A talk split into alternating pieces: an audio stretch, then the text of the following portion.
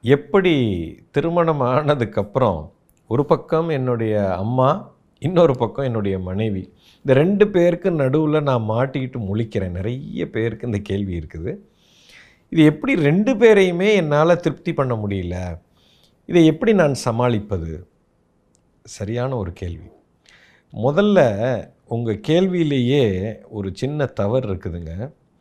இரண்டு பேரையும் எப்படி சமாளிக்கிறது? சமாளிக்கணும்னு நினச்சிங்கன்னா சமாளிக்கவே முடியாது நம்பர் ஒன் அடுத்த வார்த்தை இவங்க ரெண்டு பேரையும் என்னால் திருப்தியே பண்ண முடியலையே. திருப்தியும் பண்ண முடியாது. அந்த முயற்சியே முதல்ல தவறு நம்பர் டூ முதல்ல இதெல்லாம் ஓரமாக எடுத்து வச்சுட்டு நீங்கள் கொஞ்சம் புத்திசாலியாக இருக்கணும். அதாவது இந்த பிரச்சனைக்கு மூலம் எங்கே இருக்குன்னு பாருங்கள் திருமணத்துக்கு முன்னாடி உங்கள் தாயிடத்தில் நீங்கள் வளர்ந்து வந்திருக்கிறீங்க. உங்கள் தாய் தான் உங்களை உங்கள் அம்மா தான் உங்களை வளர்த்து பெரியாளாக்கியிருக்காங்க. ஆக்கியிருக்காங்க சின்ன பெத்ததுலேருந்து பத்து மாதம் உங்களை சுமந்து இத்தனை வருட காலமாக ஒரு இருபத்தஞ்சி வருஷம் உங்களை வளர்த்து கொண்டு வந்திருக்கிறாங்க.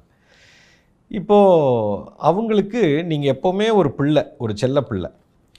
அப்போ அந்த தாய் மேலே உங்களுக்கு அளவு கடந்த அன்பு இருக்கும். அவங்க உங்களுக்கு நிறைய செய்திருக்கிறாங்க. சின்ன வயசுலேருந்து இப்போ வரைக்கும் நிறைய கொடுத்துருக்குறாங்க. உங்களுக்கு ஒரு டிபெண்டன்சி இருந்திருக்குது ஒரு காலகட்டத்தில். இப்போது நீங்கள் அடல்ட் ஆகிட்டீங்க திருமண வயது வந்து விட்டது. இப்போது உங்களோட டிபெண்டன்சி ரொம்ப குறைஞ்சி போயிடும் பட் ஸ்டில் நீங்கள் திருமணத்துக்கு முன்னாடி தாயோடு இருக்கிறீங்க.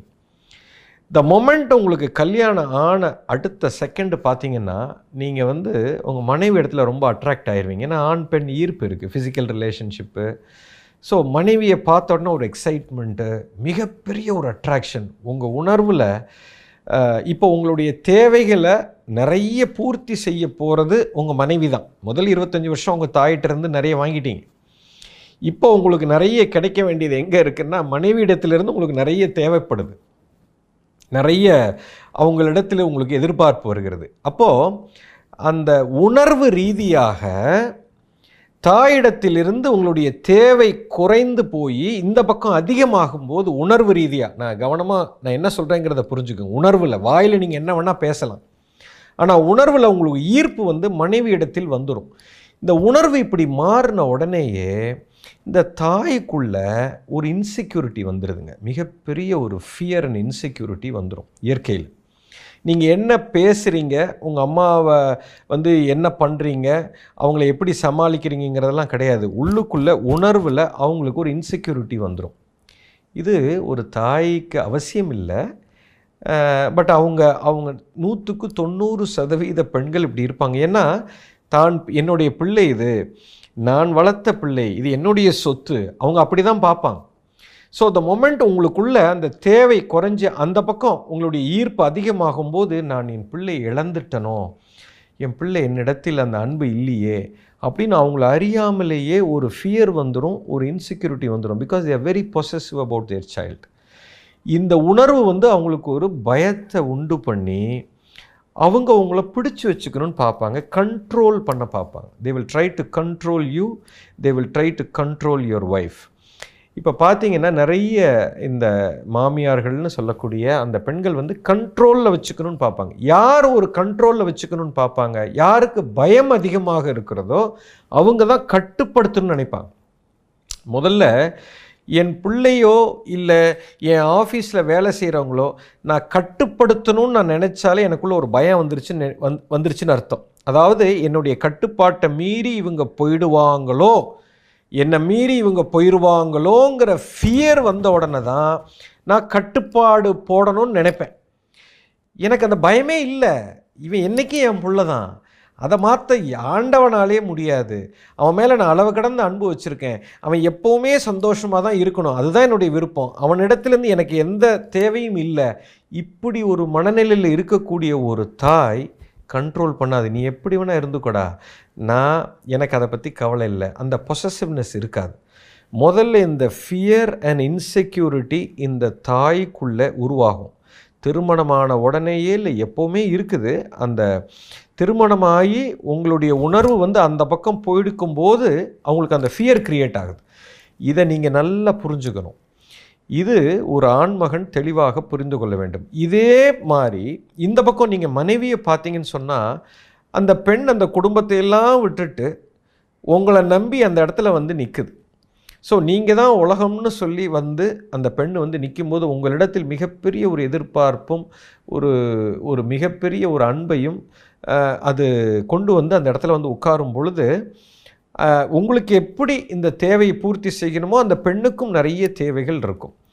ஸோ இப்போ ஆட்டோமேட்டிக்காக உங்கள் ரெண்டு பேருக்கு இடையில இந்த ஈர்ப்பு உண்டாகும் போது இந்த பக்கம் உங்கள் தாயை நீங்கள் விட்டு கொடுக்கக்கூடாது அதை சமாளிக்க பார்க்குறீங்க இதை சமாளிக்க நீங்கள் ட்ரை பண்ணீங்கன்னா தவறாக போயிடும் இந்த உண்மையை தெளிவாக முதல்ல உங்கள் மனைவி இடத்துல நீங்கள் புரிய வைக்கணும். ஏனென்று சொன்னால் இந்த ரெண்டு பேரில் யார்கிட்ட நீங்கள் நெருக்கமாக இதை புரிதலை ஏற்படுத்த முடியும்னா கண்டிப்பாக மனைவி இடத்தில் தான் ஏன்னா தாய்க்கு சுமார் ஒரு ஐம்பது வயது ஆகியிருக்கும். மனைவிக்கு பார்த்தீங்கன்னா ஒரு இருபத்தஞ்சி வயசில் இருபத்தி ரெண்டு வயசில் நீங்கள் சின்ன பொண்ணாக இருக்கும். ஸோ அந்த மைண்டு கண்டிஷனிங்னு சொல்லுவோம். சின்ன இருபத்தி ரெண்டு வருஷமாக இந்த மனம் ஒரு கண்டிஷனிங்கில் இருந்திருக்கும். இதை புரிய வைக்கிறது ரொம்ப சுலபம். ஆனால் இந்த பக்கம் தாய்க்கு வயசு பார்த்தீங்கன்னா ஐம்பத்தஞ்சு வருஷம். ஐ ஐம்பத்தஞ்சு வயசு இருக்கும். இல்லை நாற்பத்தஞ்சு வயசு இல்லைன்னா ஐம்பத்தஞ்சு அறுபது வயசு இருக்கும். அறுபது வருஷமாக ஒரு மைண்டு ஒரு குறிப்பிட்ட கண்டிஷனிங்கில் இருக்கும். அதை மாற்றுறது ரொம்ப சிரமம். அவங்களுக்கு இந்த புரிதலை ஏற்படுத்துறதை விட இந்த பெண்ணிடத்தில் நீங்கள் புரிதல் ஏற்படுத்துறது ரொம்ப சுலபம். ஸோ அந்த பெண்ணுக்கு இதை புரிய வைக்கணும். தன் தாயினுடைய அந்த ஃபியர் அண்ட் இன்செக்யூரிட்டினால் அந்த தாய் அப்படி இருக்கிறாள். அதை பெரிதாக எடுக்கக்கூடாதுங்கிற புரிதலை இந்த பெண்ணுக்கு புரிய வைக்கிறது ரொம்ப சுலபம். ரெண்டு பேரில் யாருக்கு அந்த புரிதலை ஏற்படுத்த முடியும்னா இவங்களுக்கு பண்ண முடியும். ஸோ என்னைக்கும் நான் உன்னிடத்தில் இருப்பேன்.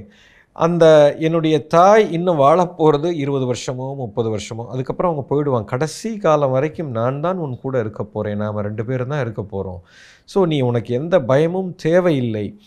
இதை வந்து அந்த பொசசிவ்னஸ்ஸு அந்த ஃபியர் அண்ட் இன்செக்யூரிட்டினால் அந்த தாய்க்கு அப்படி இருக்கிறாள். ஸோ இந்த மனைவியிடத்தில் இதை புரிய வைப்பது மிக மிக சுலபம். நான் உன்னிடத்தில் எப்பொழுதுமே இருப்பேன். உன்னை நான் எந்த காலத்துலேயும் தப்பாக எடுக்க மாட்டேன். அப்படிங்கிற அன்பை அன்பை நீங்கள் உணர்த்தி ஒரு பொறுப்பான கணவராக ஒரு மனைவி இடத்துல அந்த ஒரு ட்ரஸ்ட்டை நீங்கள் சம்பாரிச்சிட்டிங்கன்னா நைன்டி நைன் இல்லை ஒன் ஹண்ட்ரட் பர்சன்ட் இந்த இந்த போராட்டத்தில் நீங்கள் ஜெயிச்சிட்டிங்கன்னு அர்த்தம். அதுக்கப்புறம் நீங்கள் ரெண்டு பேரும் சேர்ந்து உங்கள் தாய்க்கு அந்த கம்ஃபர்ட்டை கொடுத்துட்டிங்கன்னா அவங்களும் ஆஃப் ஆகிடுவாங்க டோட்டலாக எல்லாமே ஆஃப் ஆகிடும் குடும்பமே ரொம்ப பிரமாதமாக இருக்கும். ஸோ இதுக்கு மூல காரணம் எங்கே இருக்குன்னு பார்க்கணும். அந்த ஃபியர் அண்ட் இன்செக்யூரிட்டி தான் காரணம். வேறு எந்த காரணமும் இல்லை. என் மகனை நான் இழந்து விட்டேனோ அப்படிங்கிற அந்த பய உணர்வில் தான் நூற்றுக்கு தொண்ணூத்தொம்பது சதவீத தாய்மார்கள் பிடிச்சி பிடிச்சி வச்சுக்குவான் அதை பிடிச்சி வைக்க தேவையில்லை. என் பையன் எங்கேயும் போக மாட்டான் அப்படிங்கிற ஒரு கம்ஃபர்ட்டை நீங்களும் உங்கள் மனைவியும் சேர்ந்து உங்கள் தாய்க்கு புரிய வச்சிட்டீங்க. அதை செயல்முறையில் வாயில் கிடையாது. செயல்முறையில் நீங்கள் உணர்த்தும் போது அவங்க ஆட்டோமேட்டிக்காக உங்களை விட்டுருவாங்க. அதுக்கப்புறம் உங்களை உங்களை தொந்தரவே பண்ண மாட்டாங்க. அதுக்கப்புறம் நீங்கள் ரொம்ப சந்தோஷமாக இருக்கணும்ன்ட்டு அவங்க உங்களையே அனுப்பிச்சி வச்சுருவாங்க. அந்த மாதிரி ஒரு சூழ்நிலையை உங்களால் சுலபமாக ஏற்படுத்த முடியும். இது மனைவியிடத்தில் தான் நீங்கள் புரிதலை ஏற்படுத்தணும். தாயிடத்தில் ஏற்படுத்துறதை விட இந்த பக்கம் புரிதலை ஏற்படுத்தி செய்தீர்கள் என்று சொன்னால் சிறப்பாக இருக்கும். You understand